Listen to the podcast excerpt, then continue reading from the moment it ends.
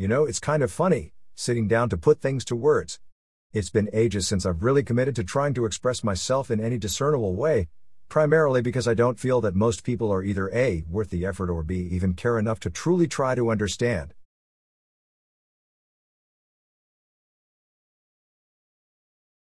I realized something after some drifting thought in our talk last night. Particularly that I tend to view myself with the same eye that the outside world views me. In that regard, the typical social norm and expectation are entirely daunting to me, and I feel compelled to try and explain this abnormality to others.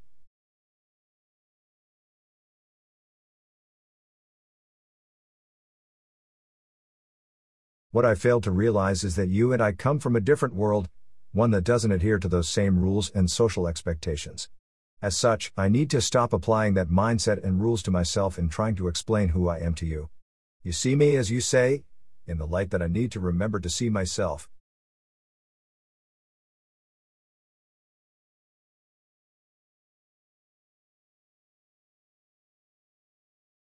Moving into more personal territory, I suppose I should express that very few people ever really get to see the inner me, the part that hides behind all the bravado and thick armor that keeps the real world at bay. I meant what I said about it. That world of obligations and responsibilities calls to me to do things, which I do, but I do not live there. Staying there too long puts heavy kinks in my own armor,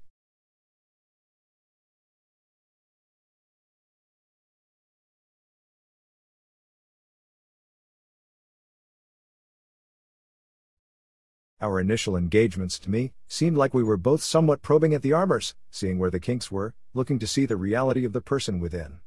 It wasn't really some surmountable mountain I was trying to climb, but you intrigued me.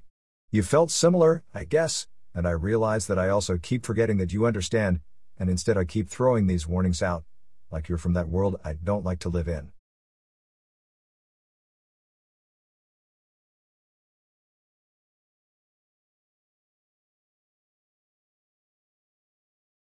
After I got back from the first con, I messaged you on Yahoo something simple, silly, as always. A left side dance. After the second day of no response, I began to feel this swelling inside me and a question. Had I done something wrong? It was then that I realized that you were more to me than just a white box to pass the time. That I felt something for the person on the other side. I fought with myself for a while before taking my time, and simply giving you a summation of my weekend. I figured, at least then I wouldn't come off as creepy or needy, since I'm also not codependent, but I didn't want to bombard you with a massive O. M. G. What did I do? Stuff. So I sent the message via text as well. I figured if Yahoo was being stupid, hopefully your phone was not.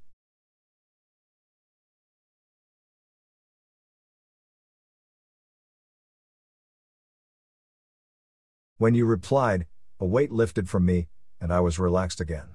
But still I felt anxious, primarily about the garbage concert. It was more on my end of wanting to be as little of an inconvenience as possible. That's why I didn't just come out and say I needed a ride. It's why I didn't ask. As I view most people as inconveniences on my time, I try my best not to be one to others.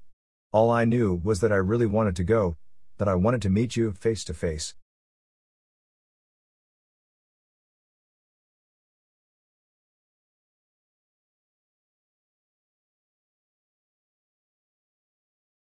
You talked to me about your discussion with Badger over predators, and it's another thing I thought about. You and I do view a lot of things in the same manner, and a portion of that makes me want to recoil, to be seen under that critical eye, because these chasming flaws I think I have would then become known to another. And it's amplified because I actually care what you think. It's the predator's fear, I suppose, of being picked apart by another with enough power to destroy them.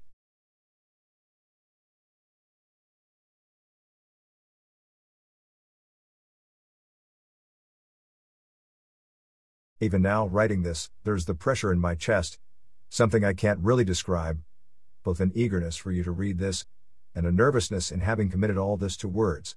And I take a breath, and remember the feel of your fingers on my skin, the pressure lessens a little, and I'm still here, still writing. Words have never been my friend when it comes to self expression. I'm very tactile, I express what I feel through touches, physical contact, which is how the poking started, I suppose a rather wayward expression of my desire to touch, to learn you.